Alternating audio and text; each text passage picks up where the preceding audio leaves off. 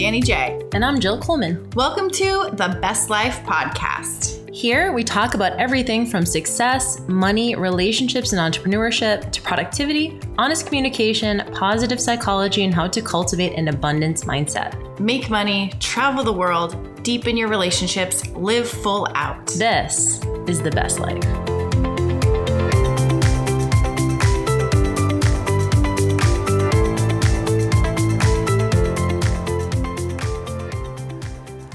So, um, everybody wants to know Did you pluck the hair off your lip? yeah, I'm sure everyone wants to know. I did. That should hurt, man. Dude, that, That, makes really your, fucking it, my eyes watered for sure. eyes water like crazy. Getting yeah, I finally lip. did it yesterday. A, a full week later. After That's amazing. it was so good. that is But I had to find the perfect light because I had to do my brows too because I was doing a video. So I was like, ah, I might as well just grab it. Isn't it the weirdest with your brows? Like you think they're fine, and you go to a different bathroom, and you're like, "What the hell? Why? How did this happen?" I know you have to go to like five different mirrors to see in different light. yes. So yeah, I and I was like, you know what, I'll just grab it. It's fine. Um, but today's episode, well, first of all, uh, we like that you guys laughed your ass off on episode 162. Yeah, we did. Thank God. and then we re-listened to it and then laughed. I was on my walk again and I just started cracking up listening to it. I was like, is it okay to laugh at your own podcast? Oh my gosh, yeah. You laugh at your own jokes? I did. It was so funny. It was pretty good. But you know what I liked is a lot of people were like, "We can all relate." I'm Thank like, God. you know what? This ha- this is happening to everybody. There, everyone's had a close call. Yep. Like, it's normal, people. We're here to just make you feel normal, which is exactly what we say in our Instagram bio. It is so true. It is so true. It is. One last thing I remember, um, I was thinking we were talking about the hairs, and my grandma has to shave now. And I'm not looking forward to that day.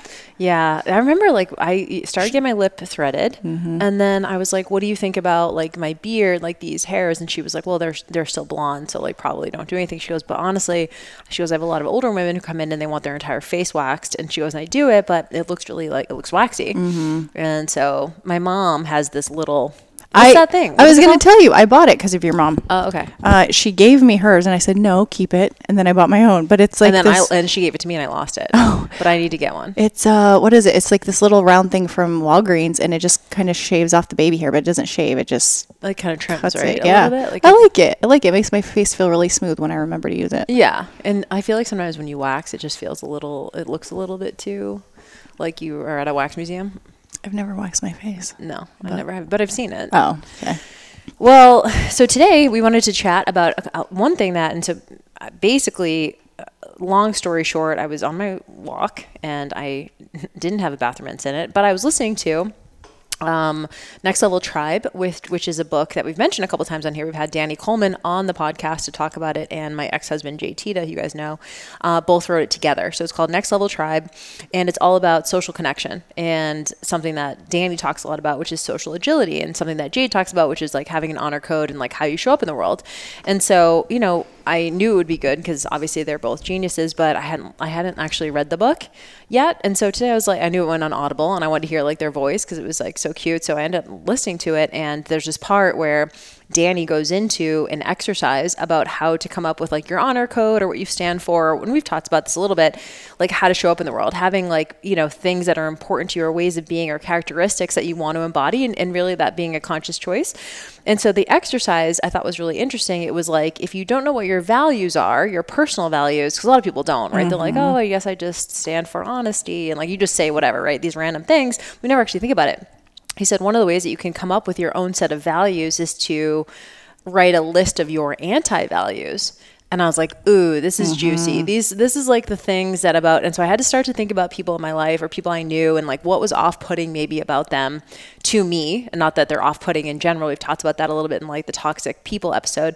It's not that anyone's better or worse, you know, whatever. It's just like you prefer certain characteristics in people. Mm-hmm. And, you know, I think you and I have a lot of overlap, which is why we do so well in business together in the podcast. And so I was like, this is juicy. And I took out a list and I wrote like a list of like, I don't know, like 15 or 20 things.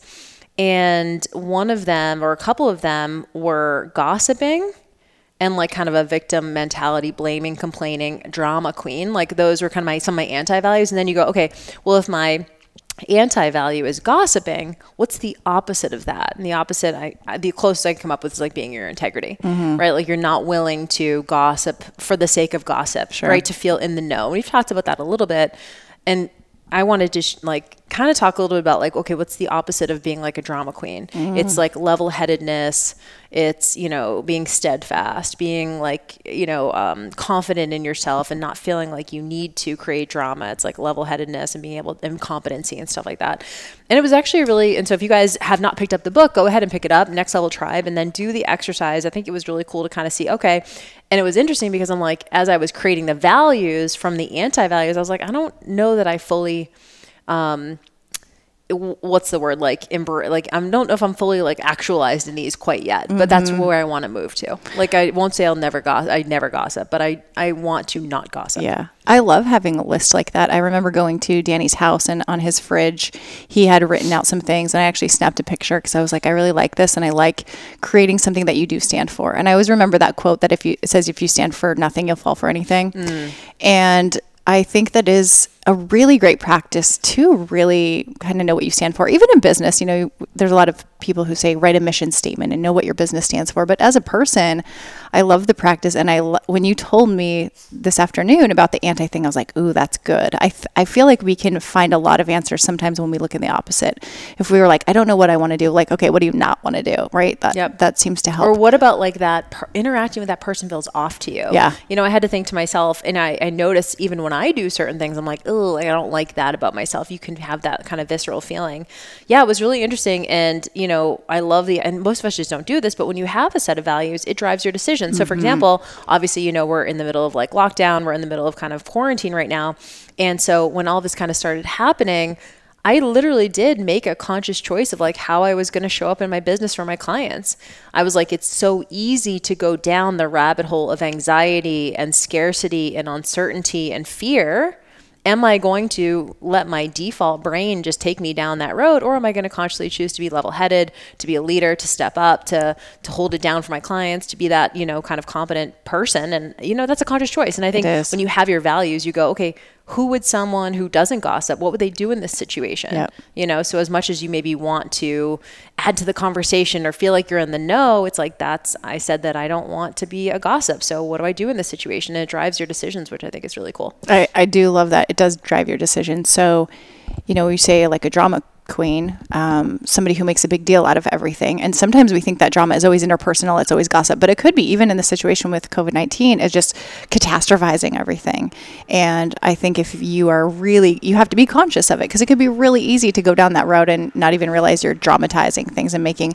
I think, um, and just mentioning, going back to the drama thing, I feel like sometimes drama is an addiction that the people I know who really are, you know, I feel like drama queen and bringing up drama, it, it's almost like it's it is an addiction, and I think that's something that some people you do have to become aware of to stop to stop. Do you think it's because we want we like the feeling of attention? Or like what is that? Like everyone kind of knows that person who over overreacts when they're sick maybe. Maybe they play it up when they're sick. Maybe it's even like you know it's always like guys who play it up but you're like what is that? Is it that they get attention?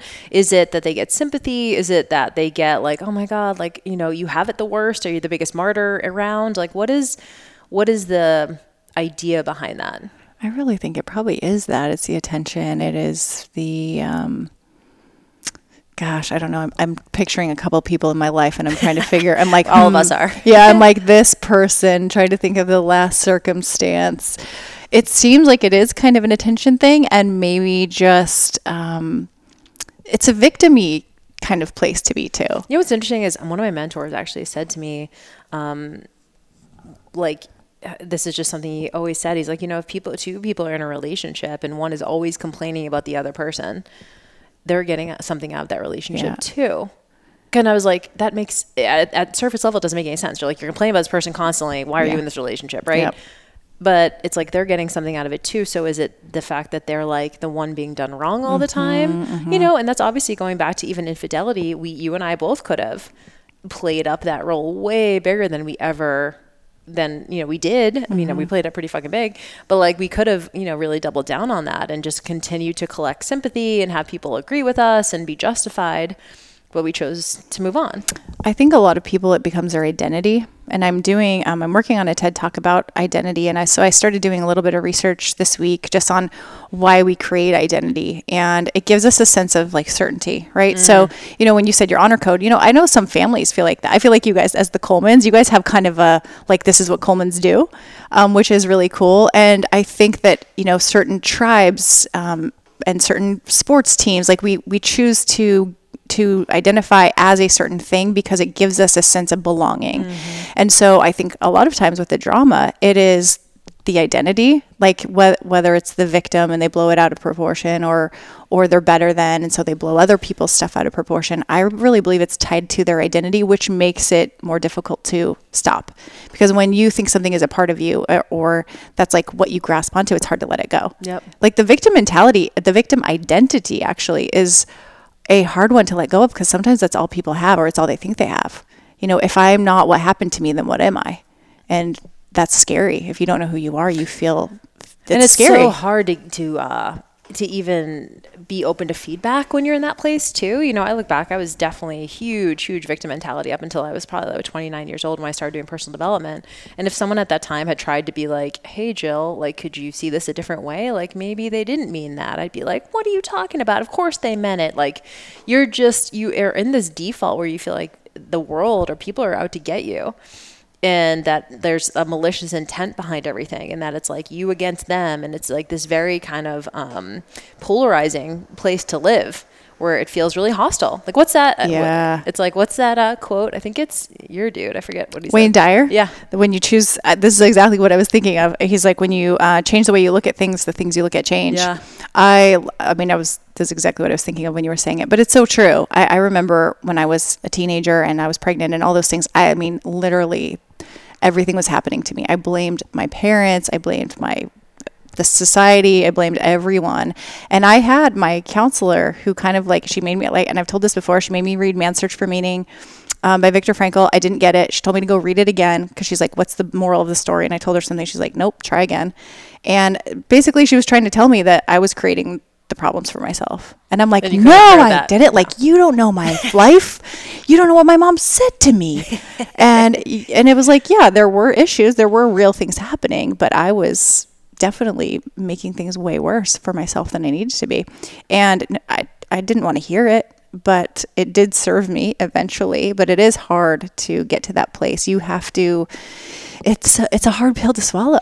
it's really hard because like you said if you don't have that then then it means you have to take responsibility Yeah, yeah. right it's like okay if it's not their fault then and i don't even think it's your fault either like i don't think if Sure. it's not their fault it's your fault mm-hmm. but i think there's you know i'll never i'll never forget one of my earliest mentors in business said to me take just complete responsibility for everything, even the things that you didn't do that put you in the position that you were, right? So obviously going back to, you know, what were the aftermath of affairs and divorce, it's like, fuck you, like this wasn't I didn't do this, but I'm here, so I have to take responsibility for this new situation or I can continue to blame. Yep.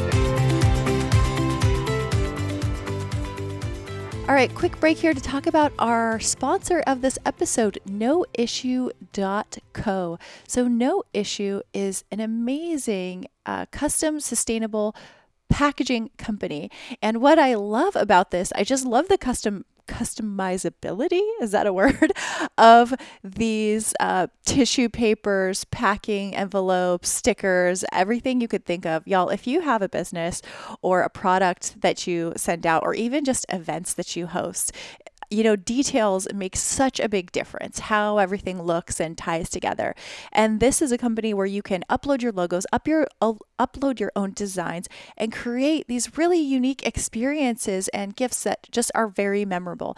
And not only do they have that cool like special touch, everything is um, it's either recyclable, it is compostable, or it is reusable. And so it's very environmentally friendly. We all know, you know, Amazon, we get so many boxes of shipments and, and stuff that's just not great for the environment and it just turns into landfill waste. And so they are really committed to making sure everything is reusable, recyclable, or compostable. So I'd love for you to check it out. Just go over to their website. It's really cool. It's a really cool concept. Go to noissue.co and anything you purchase, if you type in the best life, we are going to save you some dough. So check it out and we'll see you back in the episode.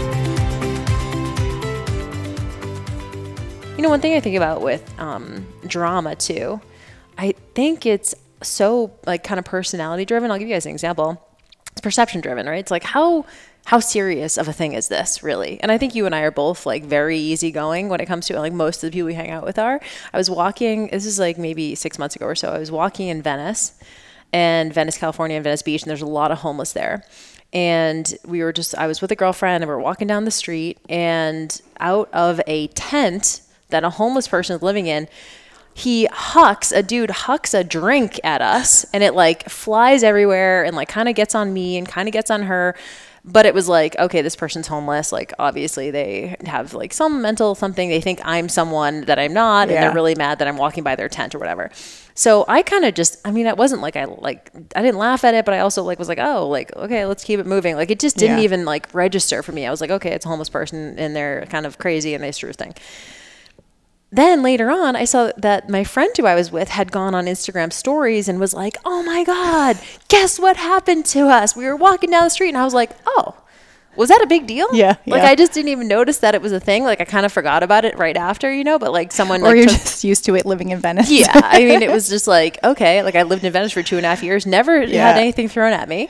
But this one time and it just it was kind of like a nothing to me. Like yeah. it was just a little and it kind of rolled off my shoulder. But I but I was with someone who had also happened to and they were like, Can you believe? And I so I was like, Oh, that's an interesting it really does dictate like how big of a thing do you think this is? Yeah. You know uh, what's that word? I mean i guess it's perception.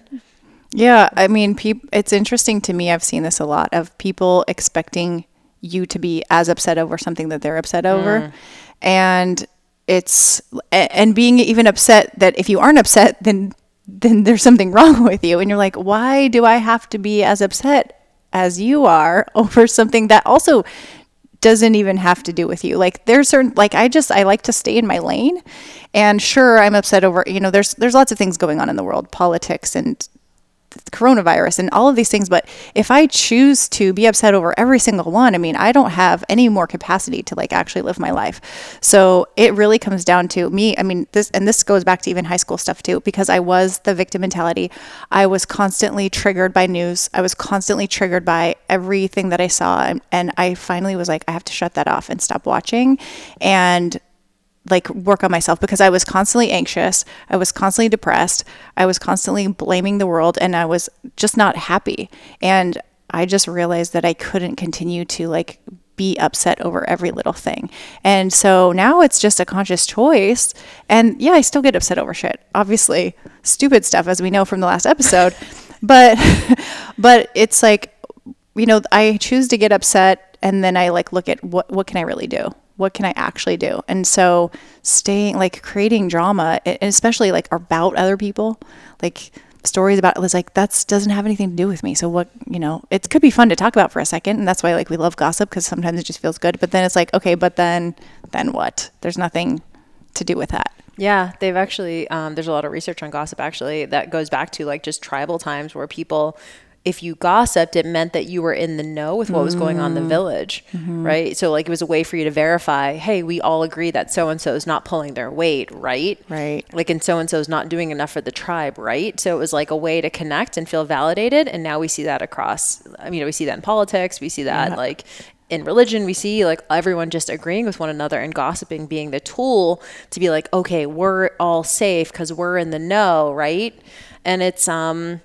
it feels gross mm-hmm. to me. Mm-hmm. I notice that when I do it too, and I'm like, why did I just like you know when you're yeah. when you're giving a piece of information that has nothing to do with you like what we're doing here like we're processing i might come to you and say hey can i like this thing happened can you like what what do you what's your take on this right but i'm not like talking shit about the person i'm just going i had this odd interaction can you verify that I'm not crazy for thinking that that might be a thing? Yeah. Or what's your take on that? Or like, I'm open to feedback. Was that weird or no? Yep. I'm not going, like, I'm not talking about that person and shit talking for the sake of just to feel like, I don't know, that you think I'm cool or whatever. Yeah. You know?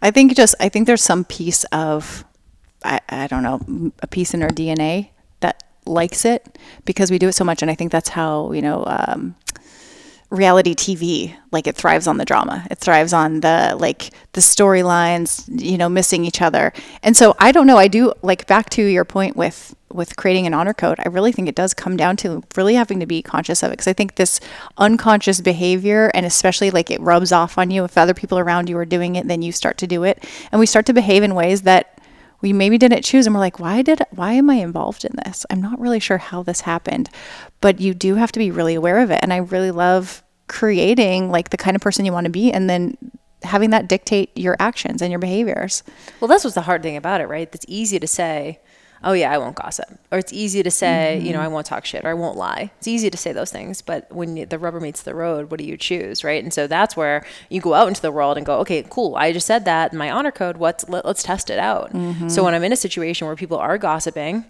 and maybe I do feel like, oh, if I if I you know chimed in, maybe I'd be seen a certain way, or I'm in on the joke or whatever. But you hold your tongue because that's you're what you said that you would do. It feels good. You can walk away feeling proud. Yeah. I feel a lot better doing that withholding than I do contributing. there's definitely been a few times where i've opened my mouth and after and i was like why did i do that i did not need to say that and i feel like an idiot and now i'm like now i'm all nervous because i'm like i don't want that to get back to the other person like Right. that's a shitty feeling you're like ugh why awful. did i do that like dumb and then it's just going back to i was trying to fit in somehow you know i wanted to like participate and i was like that was stupid don't do it Yeah. don't do it Right. Anyway i'm curious um, to hear the thoughts of people about this drama stuff and uh, the honor code. I i want to actually sit down. I remember i read that book like a year ago. I'm going to go through it again. Um, but i really was inspired by just like you know trying to figure out what do i really stand for and um, what characteristics. And i have a few but it's not written down and i don't have it memorized. So i, I want something more solid. I like that. Yeah. No, it's great. It was a good exercise, and we'll see if I can live by it. Yeah We'll see. Well, anyway, we're interested in you guys. Uh, what sort of take you have on this? I know that so much of what uh, is tough in our lives is often relational. So you know, things come up that maybe don't make that make you feel uncomfortable or you don't know how to handle it. And I remember, you know, Jade actually saying a couple of years ago, and I adopted this as well. He was like, you know, if he's like, if I have something to say about somebody, I'm going to tell them to their face. And I think that's always just a good rule to live by. It's like, would I feel comfortable saying this to their face? Otherwise, I'm not going to say it to someone else. So I always remind myself if I'm constantly talking about someone to not to them, like I should just go and talk to them. You know, like I find myself maybe fleshing out stuff about Keith with you. Yep. And then, but at some point, I know I'm going to go and talk to him about it. Sure. I might flesh it out with you, but I'm not sitting here talking shit about him and like complaining about him with zero you know, intention of going and talking to him. So I think if you do catch yourself talking about someone else all the time to your friends or whoever, it's probably time to bring it up to that person. yeah love it Awesome. Well, if you guys do the exercise, let us know what your anti values are and then whatever the opposites of those are. And if you guys want to know, I'd be happy to share mine and maybe Danny will too. Yeah. And you know what? If you want to have these conversations, like if you're like, okay, now I need to actually bring this up, the happiness diet is a good place to start. Go to thehappinessdiet.com. We have like a six week program. There's so much in there about communication and um, just working on yourself. It's just like a handbook, personal development crash course, and so many things. So check that out. It's a program Jill and I put together. And uh, It's really juicy. Like we actually did a whole like whole module on like toxic people and like resentment and victim mentality and how to like manage all of that. so much of this stuff is great in theory, but we get to test it out when we go out and live in the world with the people. Faux show. All right, y'all. We'll see you on the next episode. Bye.